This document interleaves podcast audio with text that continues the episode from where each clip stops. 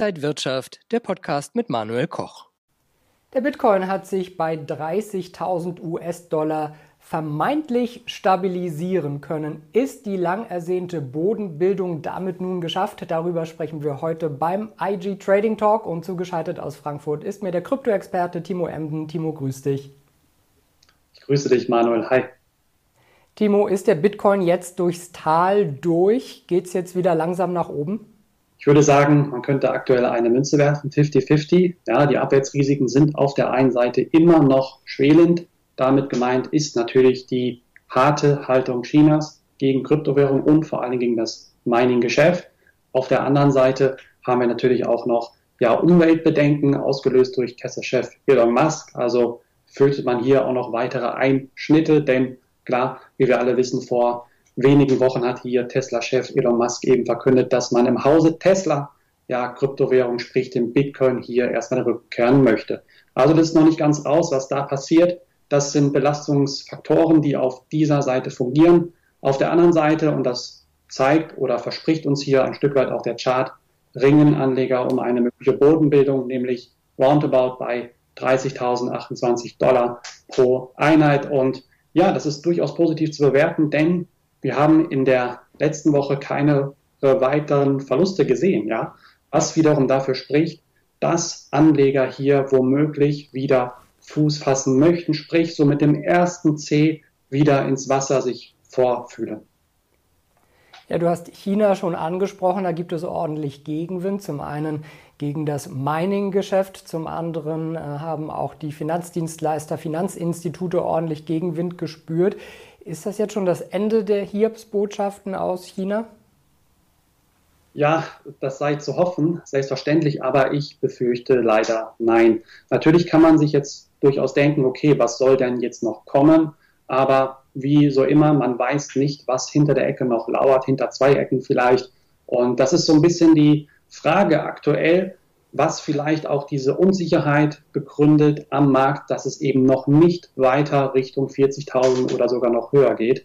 Denn man weiß nicht, was bekommt und nicht kommt und ich glaube, man fürchtet hier noch weitere Hiobsbotschaften, weitere Negativschlagzeilen und die könnten vielleicht gar nicht so unbedingt in den, ja, im Reich der Mitte jetzt stattfinden, denn da haben wir ja schon einiges gehört sondern vielleicht sogar in den USA. Denn man weiß klar, unter der Federführung von Joe Biden, US-Präsident Joe Biden, fürchtet man hier natürlich auch vor allen Dingen Steuergesetze. Man fürchtet eine Durchleuchtung der Kryptowährung. Das ist ja auch den Behörden da ein, wirklich ein Dorn im Auge. Man fürchtet hier natürlich weitere Terrorfinanzierung, also Missbrauch von Kryptowährung. Und da möchte man natürlich hier erstmal dann wahrscheinlich in den kommenden Monaten, vielleicht auch erst im nächsten Jahr, dann verstärkt einen Riegel vorschieben. Und das sind Belastungsfaktoren, die zumindest aus kurzfristiger Perspektive hier immer wieder für ja, Druck sorgen könnten, aber eben nicht langfristig bzw. mittelfristig sorgen sollten. Denn mittelfristig bis langfristig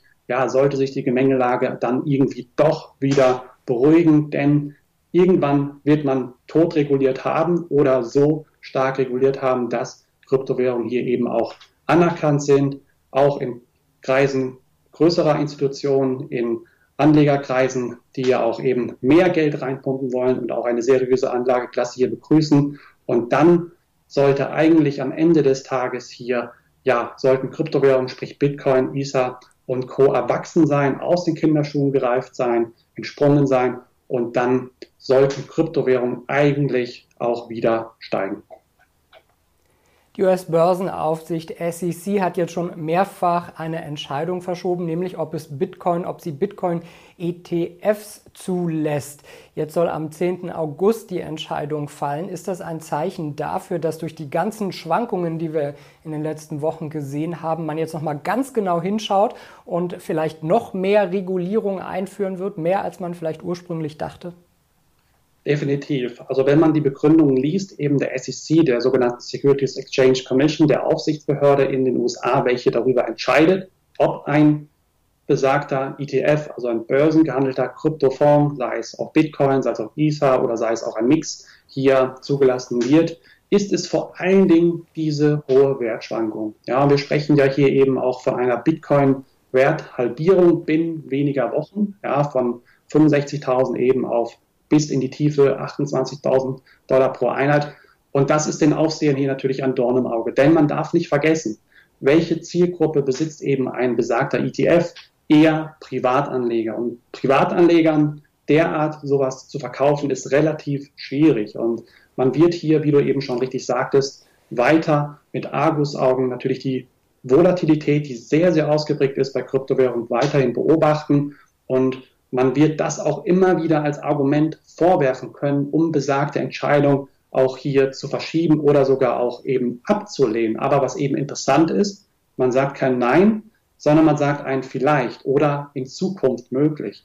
Und das spricht eigentlich dafür, dass man schon Interesse hat, meiner Meinung nach auch eben besagten Fonds aufzulegen. Aber man möchte hier wirklich sämtliche Risiken beleuchten, die Gründe verstehen und auch natürlich auch versuchen in Zukunft diese Gründe beziehungsweise diese Risiken eben kleiner werden zu lassen. Und ich denke, dass wir in den kommenden Monat, Quartalen, vielleicht dauert es auch noch etwas länger als ein Jahr, auch einen Bitcoin-ETF auf US-amerikanischen Grund und Boden sehen werden. Ja, ist das Interesse nicht von vielen Finanzplayern riesengroß, große Banken, viele überlegen sich, dass sie da mitspielen müssen, um eben auch ihren Kunden, ihren Anlegern etwas zu bieten, weil die Interesse am Kryptomarkt haben. Also werden wir da nicht eh einiges auf uns zukommen sehen, auch wenn vielleicht äh, die Regulierung es ein bisschen erschwert? Ja, eigentlich ist dieser Trend meiner Meinung nach nicht mehr aufzuhalten, nicht mehr zu stoppen. Der besagte Point of No Return ist hier überwunden worden. Also man kann auch in demnach nicht mehr wirklich zurückgehen, denn wie du schon sagtest, das Interesse der Anleger ist einfach zu groß und das entscheidet am Ende des Tages immer wieder, wo ist die Nachfrage, wo liegt die Nachfrage. Das haben jetzt auch große US-Banken längst erkannt, die Kryptowährungen ja verschrien haben, verrufen haben, beleidigt haben, bis zum geht nicht mehr als Rattengift im Quadrat auch unter anderem den Bitcoin benannt haben, bezeichnet haben. Und das ist eine 180-Grad-Wende, die wir gesehen haben in den vergangenen Monaten. Und das spricht eindeutig dafür, dass sich eben auch Banken ja längst geöffnet haben, Banken auch ihre Meinung revidieren und sich natürlich den Bedürfnissen der Anleger, der Privatanleger, der Kunden, der eigenen Kunden hier verstärkt widmen. Und ich denke, dass auch vor allem der Druck seitens der Finanzdienstleister auf die Regulierungsbehörden auch sehr, sehr groß sein wird, werden wird und sprich, dass hier der Einfluss auch meiner Meinung nach nicht unbedeutend ist und dass man sich am Ende des Tages hier an einen runden Tisch setzen wird, Lösungen diskutieren wird und dann aber auch ja, Tür und Angel für Kryptowährung dann öffnen wird. Jetzt sind wir in den Sommermonaten, viele gehen in den Urlaub. An den Börsen spricht man dann auch mal von einem Sommerloch, wenn wenig los ist und das Handelsvolumen abnimmt.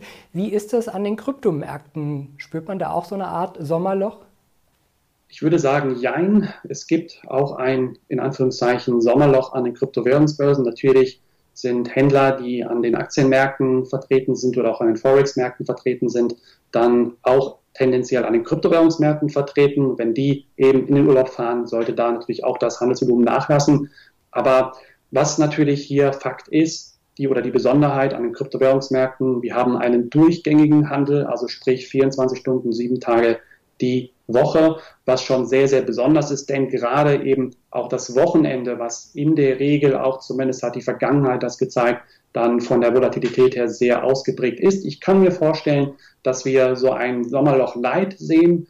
Ich würde jetzt nicht von ähm, einem gänzlich lustlosen Handel sprechen, ganz und gar nicht. Vielleicht von einer, ja, vielleicht Ruhe vor dem Sturm, sei es in der oberen, auf der oberen Seite, sei es auf der Unterseite. Das äh, ist noch nicht ganz raus, aber dass so ein bisschen die Nachfrage jetzt nachlässt, das hat man auch in den, ähm, in den vergangenen Wochen schon gesehen, denn die Luft, ja, waren sprichwörtlich auch richtig draußen. Jetzt kommt sie wieder so etwas rein. Man weiß nicht so wirklich, ähm, wo, ja, wo die Reise jetzt hingeht. Wie gesagt, es kommt eine Münzwurf gleich, 50-50 Chancen auf der Oberseite, eben auf der Unterseite. Und ich denke aber, dass wir auch mit den Monaten September, Oktober, vielleicht auch eine mögliche Jahresendrallye, dann hier doch auch wieder verstärkt, spätestens dann verstärkt Nachfrage sehen werden. Sagt der Krypto-Experte Timo Emden heute zugeschaltet aus Frankfurt. Timo, vielen Dank für die Einblicke. Ich danke dir. Und Ihnen und euch, liebe Zuschauer, vielen Dank fürs Interesse. Das war der IG Trading Talk für diese Woche. Mehr Infos gibt es noch auf IG.com. Bleiben Sie gesund und munter. Alles Gute. Und wenn euch diese Sendung gefallen hat, dann abonniert gerne den Podcast von Inside Wirtschaft und gebt uns ein Like.